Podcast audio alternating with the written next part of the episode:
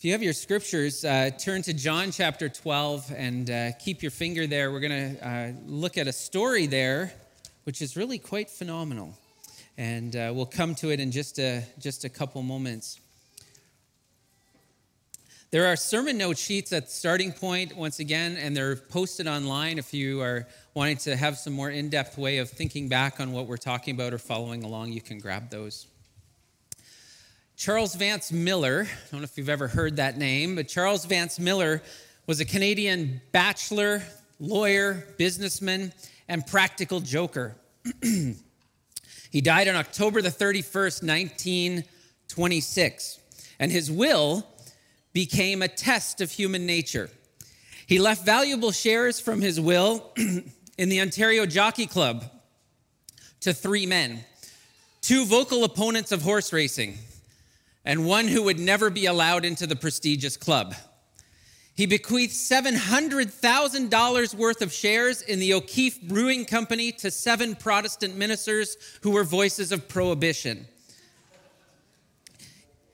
Driving home the fact even deeper and being more of a joke was that he didn't even own the shares. to three lawyer friends who despised each other, Millar left equal partnership in his Jamaican vacation home. And Millar kickstarted something that became known as the Great Stork Derby, a contest promising the bulk of his inheritance to the Toronto woman who gave birth to the most live children in the 10 years following his death. Now, of course, Millar didn't know that the roaring 20s of prosperity would be followed by three, within three years of his death, by the Great Depression. By 1933, 30% of Canadians were unemployed. Imagine that in 1933. And so the Derby became more than just fun and games. By October the 31st, 1936, 10 years later, four women were tied with nine registered births apiece. Nine in 10 years. Annie Smith, Kathleen Nagle, Isabel Maclean, and Lucy Timleck received $125,000 each at a time when the average weekly income was $12.50, making Charles Millar, the childless bachelor, the father of 36 children. And it makes me wonder are there any Smiths, Nagles, McLeans, or Timlecks in the room? You may want to buy some shares in ancestry.ca and just check things out a little bit. Now, that's quite a hoot, of course, but Millar's true motivation is penned in the opening lines of his will, which reads this, and it's very sobering. This will is necessarily uncommon and capricious because I have no dependents or near relations, and no duty rests upon me to leave any property at my death. And what I do leave is proof of my folly in gathering and retaining more than I required in my lifetime. Charles Millar gained and he saved, but he recognized he had not given all he could, and he called himself, therefore, a fool. We're considering the stewardship of our lives to gain all we can, save all we can, and today give all we can. We ask the question today how will we share what we gain and save for the glory of God? From the beginning of the church, giving was one of the key practices that set the followers of Jesus apart. In Acts chapter 2, verses 42 to 45, summing up the first wave of the growth of the church as the Holy Spirit is poured out on the people of God, Acts reads this way They devoted themselves to the apostles' teaching, to the fellowship, to the breaking of bread, and to prayer. Everyone was filled with awe at the many wonders and signs performed by the apostles. All the believers were together and had everything in common. They sold property and possessions to give to anyone who had need. And this lavish generosity was instrumental in the spread of the gospel. And it was directly related to having been with Jesus and understanding what God had accomplished in Christ. Last week, Pastor Marcus so well, so uh, did a wonderful job of reminding us to remember the poor. Remember the poor. The Jesus centered life responds to the needs of the world. And this leads us to John chapter 12. Jesus had just raised Lazarus from the dead in John chapter 11. And in John chapter 12, there is a party thrown in his honor because of this in the town of Bethany. Listen to the story. Six days before the Passover, Jesus came to Bethany where Lazarus lived, whom Jesus had raised from the dead. Here a dinner was given in Jesus' honor. Martha served, while Lazarus was among those reclining at the table with him. What a scene, eh? He's right there with them. And then Mary took about a pint of pure nard, an expensive perfume, and she poured it on Jesus' feet and wiped his feet with her hair. And the house was filled with the fragrance of this perfume. But one of his disciples, Judas Iscariot, who was later to betray him, objected. Why wasn't this perfume sold and the money given to the poor? It was worth a year's wages. But he didn't say this because he cared about the poor but because he was a thief. As keeper of the money bag, he used to help himself to what was put in it. They needed a new church treasurer, huh? Verse 7, Jesus says, Leave her alone.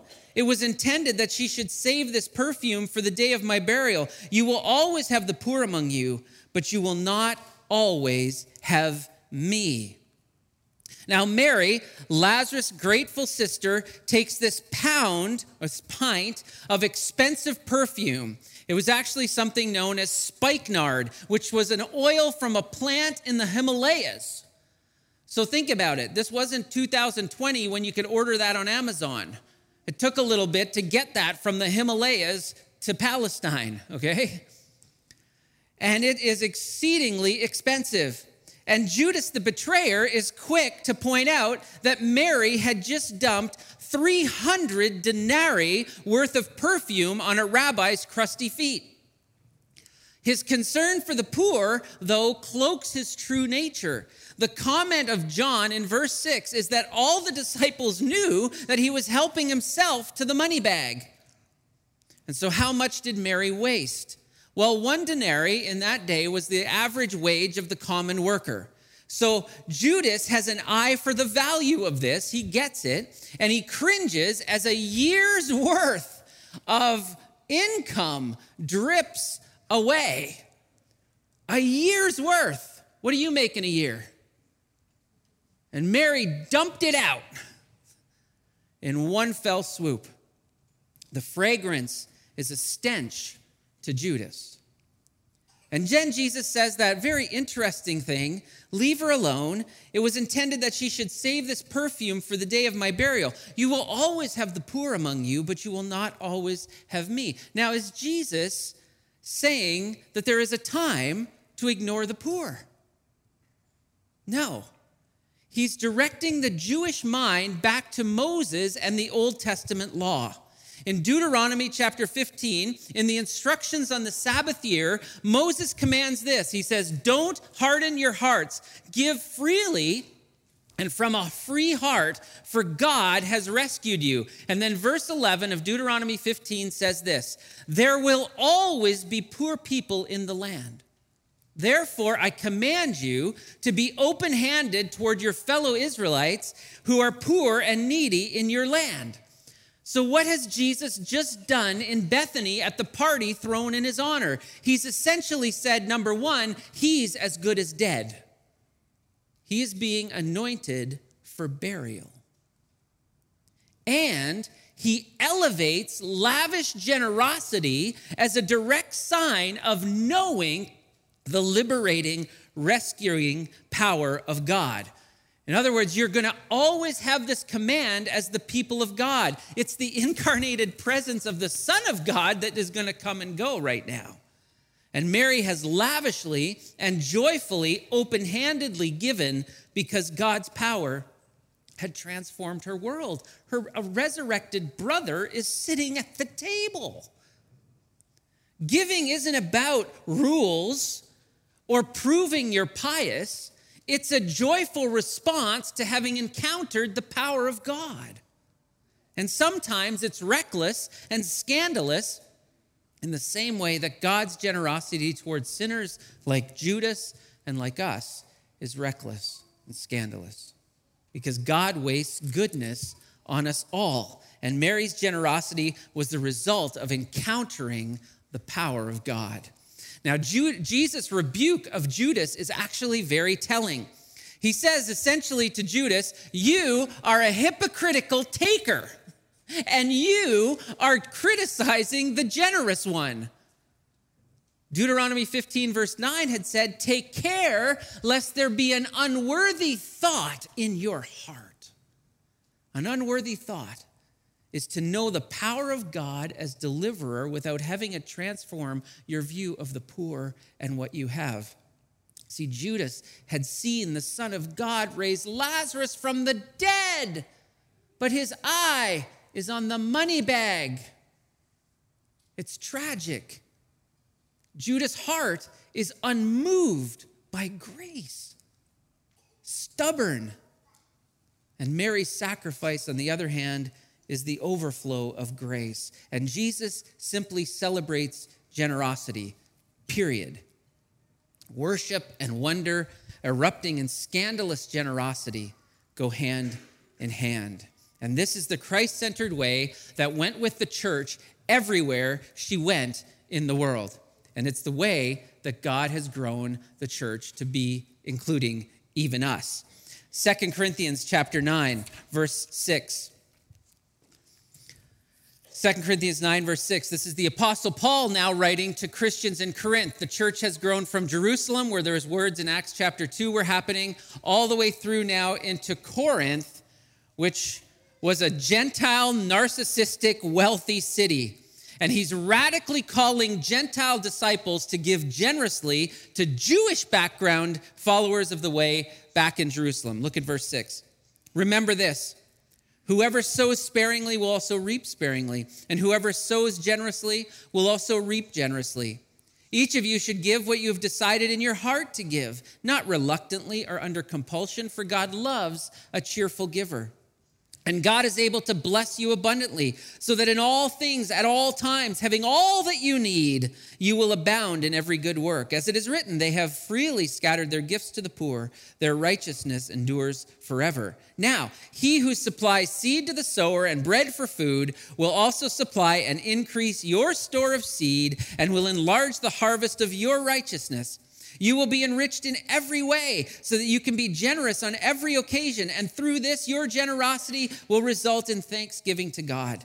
This service that you perform, this giving, is not only supplying the needs of the Lord's people, but is an overflowing and many expression of thanks to God. Because of the service by which you have proved yourselves, others will praise God for the obedience that accompanies your confession of the gospel of Christ and for your generosity in sharing with them and with everyone else. And in their prayers for you, your, for you, their hearts will go out to you because of the surpassing grace God has given you. Thanks be to God for his indescribable gift. And I have to say, that last line is so often taken out of context. The gift, the indescribable gift that's being described, is a, a financial giving from Gentile Christians to Jewish Christians, a crossing of the divide and a living out of the good news. So let's note a few, number, a few things from what Paul's saying. Giving is never under compulsion, but is the response of knowing God's lavish generosity. God never compels anyone he reveals and he invites. Giving is a response to the God who, by the miracle of his grace and the power of his spirit, has rescued us. Giving doesn't isn't done to prove yourself. And giving isn't done because you feel guilty. Giving should be a party. I love tax return time. Anyone else? Yeah. Okay. Uh, each year, we have a giving party with our kids. Our tax return is the opportunity to give more lavishly. And so we ask our kids the needs that they've heard of, or we have a, as a family have heard of throughout the year. And then we make this big grid on a mural paper on our dining room table and we distribute $5 bills and $20 bills to our kids, and we go around the table piling up these workers and organizations and the needs with cheerful giving. And God throws a party when the lost coin is found. And he is scandalously and cheerfully generous, and we are invited into that party. How could you make giving more of a party than a burden? Second, God is a, giving is a sign that we trust God.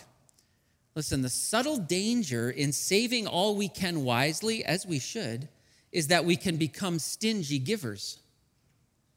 In giving, we declare that God is our provider, that God is able to actually out provide for us. And so we give freely from what He has provided for our needs and the needs that His Spirit will awaken us to. He will enrich us, Paul says in verse 11. He says, God will enrich us in every way so that we can continue to give. Third, giving breaks down walls and is a witness to the power of the gospel. Now, this is crucial. This is, in some ways, it's the primary purpose of what Paul's saying. Because Paul is the apostle to the Gentiles, and he is a Jew. Okay, he's an apostle to the Gentile, but he is a Jew. And the glorious outcome of the gospel of Christ is that Jew and Gentile are one because of Christ. God has made a new humanity possible. And Roman culture did not emphasize generosity, particularly to the peoples they taxed to build their empire.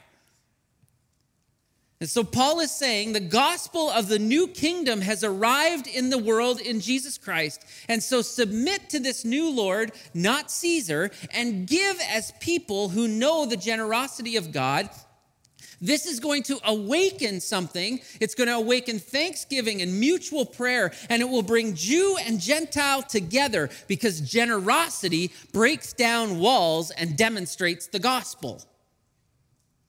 And so the first followers of Jesus lived a life, a life shaped by this enormous generosity. In the 16th century, Martin Luther said this there are three conversions for the follower of Jesus the heart, the mind, and the purse. Have you experienced a full conversion? God provides for people that we don't even think we should. He should. Have you ever thought of that? God is generous to people that if it was up to you, you wouldn't be generous to. Peoples who definitely need to be treated with such grace. And God saves even the most unlikely and the unworthy. He saved you and me. The Holy Spirit transforms us into the most wonderful of beings, fully alive, never to perish, the interpretation of grace in the world, and we need our wallets saved too. In Acts 20, Paul roots the stewardship of his life in something Jesus said, which isn't actually recorded in the Gospels, but the early church clearly understood that Jesus had said this. Acts chapter 20, verse 35 it is more blessed to give than to receive. More blessed to give than to receive. What a rebellious countercultural statement that is. Do we believe this Jesus way is true? That it is actually more blessed to give than to receive? Listen, we need the Holy Spirit every day when we are bombarded by, but with lies that receiving is more blessed than giving. Popular culture is even exposing this deception. Teen sensation Billie Eilish uh, took a mittful of Grammys last weekend, in case you were following along. Her hit song, Everything I Wanted, sounds like a cultural lament. Listen to the words I had a dream. I got everything I wanted, not what you'd think. And if I'm being honest, it might have been a nightmare. Jesus calls us to the dream of the upside down kingdom, generous, generous kingdom of God, where we do, we just croon on with Billie and others. Living generously, my friends, you see, is a spiritual discipline. It's a discipline. Why do you think churches have offerings? Is it just a commercial break? Or just, just to pay the bills? No, listen. When we gather, our songs declare another king, which, by the way, should make us sit here going, and as we sing, going like, are these songs elevating the glory of Jesus in the world? That's what matters most, not whether I like it or not. Is it elevating Jesus? Is it a song over in the heavenlies over this city, joining the chorus of heaven? Our songs describe another king.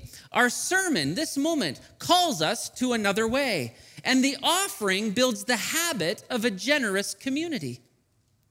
The offering is ultimately not for us because we give a lot of it away. It is a declaration of death to self as we release our hand from the coin and say in community, this matters.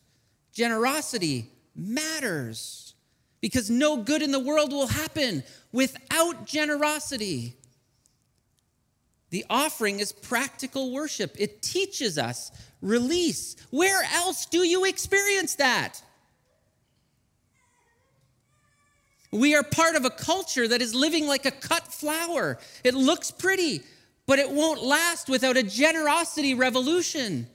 And Christians should be at the forefront by gaining all we can, saving all we can, and giving all we can. Stats Can revealed that in 2017, 26.8 million Canadians filed taxes, yet only 5.3 million reported donations.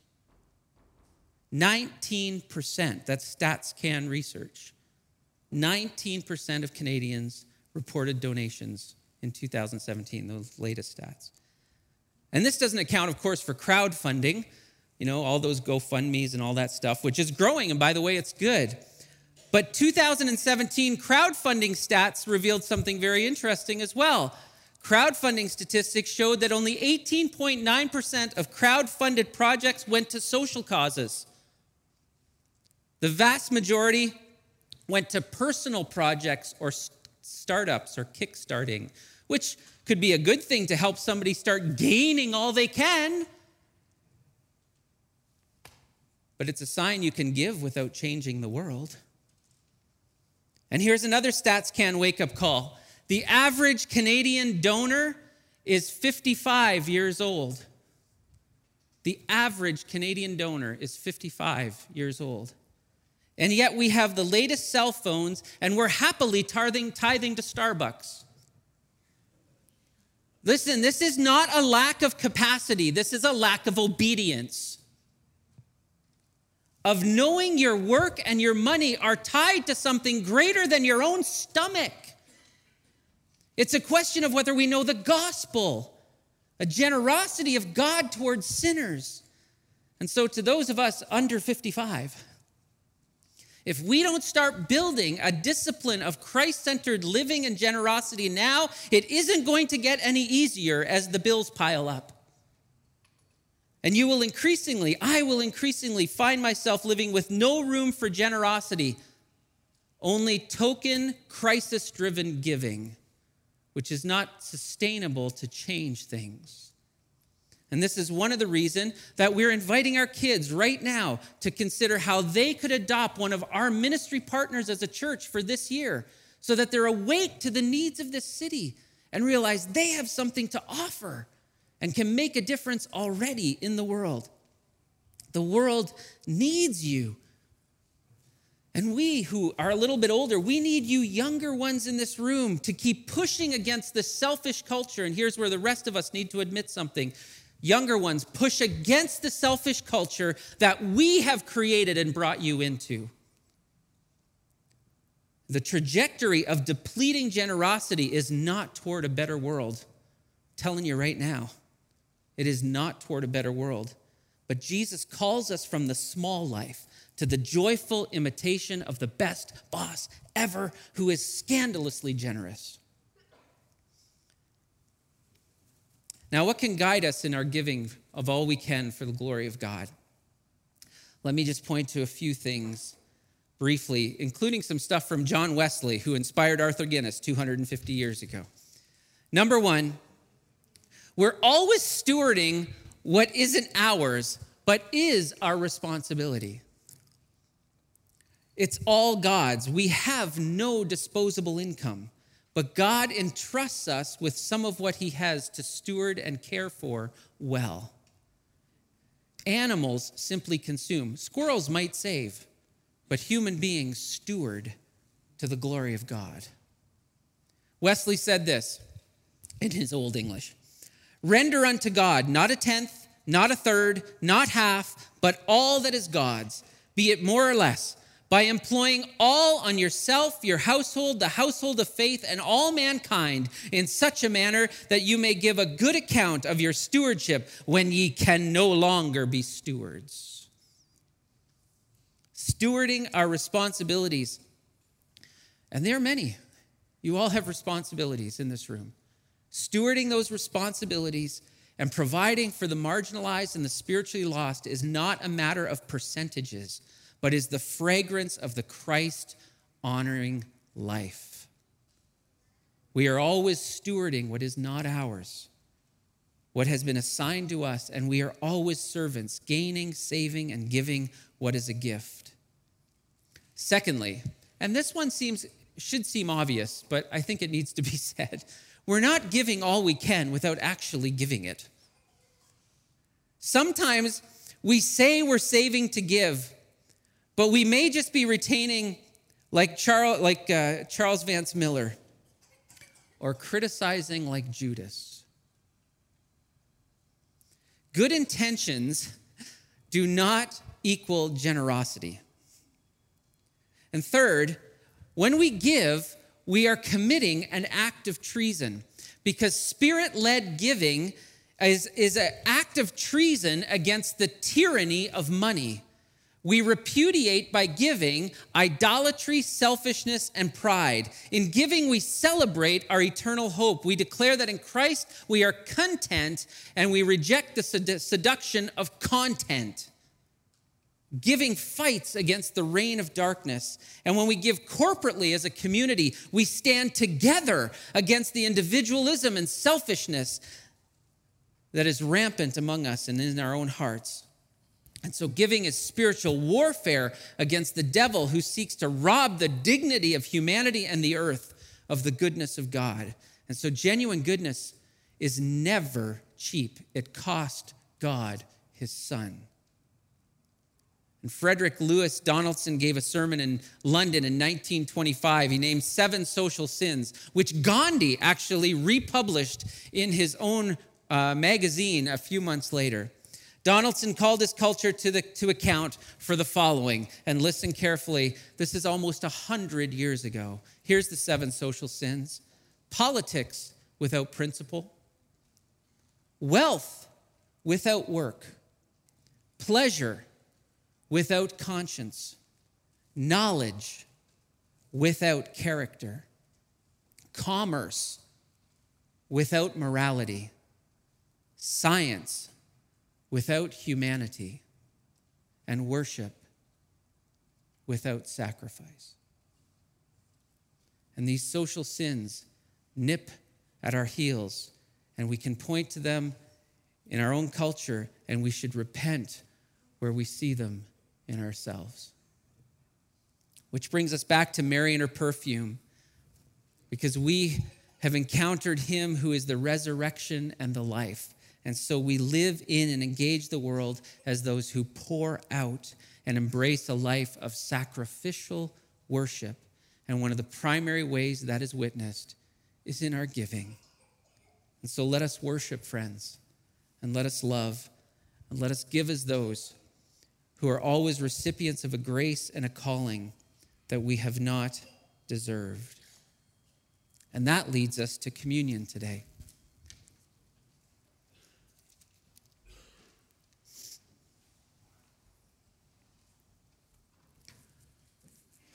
When we come to the table of the Lord together, we're coming recognizing that a great sacrifice has been made on our behalf, right? a great sacrifice was poured out, and nothing that we can give could earn it. But we live as a response to this.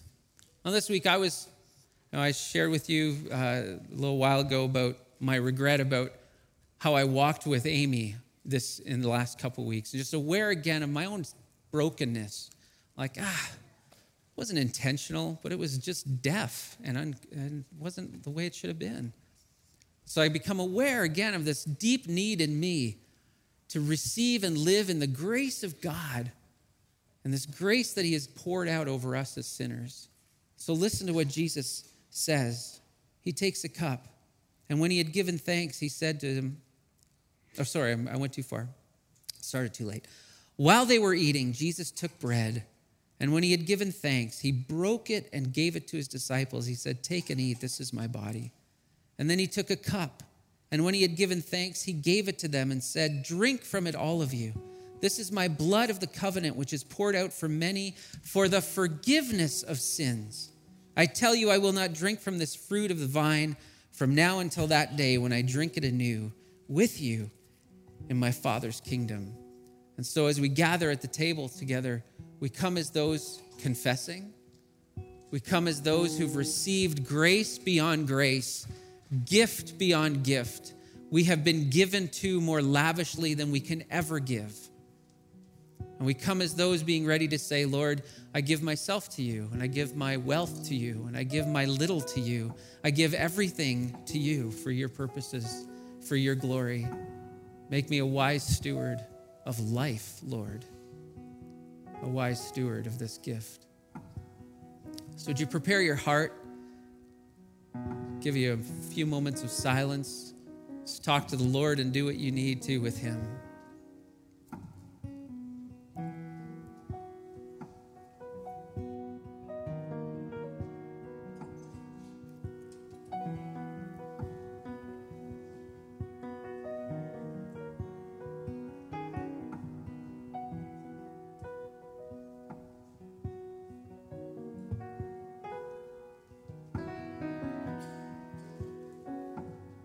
Jesus, we recognize that what you thought we were worth took an amazing sacrifice. And so we don't want to worship without sacrifice. We don't want to give you what you're worthy without sacrifice. We give you ourselves. Thank you for your grace and your mercy. Thank you for the cross and the empty tomb. Thank you that you've ascended to the Father's side and you've sent your Holy Spirit, and you're among us now, speaking to us and leading us into abundant life. So thank you for the family of God. Thank you for the testimony of these people, the places you've called them. Lead us now, Lord, and meet us at the table, we pray in Jesus' name. And all God's people said, Amen.